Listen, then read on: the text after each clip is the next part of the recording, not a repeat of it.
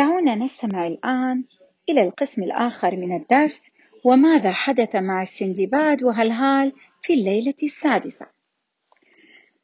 قال السندباد يحكي عن رحلته ولما كانت الليلة السادسة وبينما كنا نستمع إلى أغاني هلهال أحسست رجة في السفينة انقلب معها وعاء الماء الذي كان بيدي.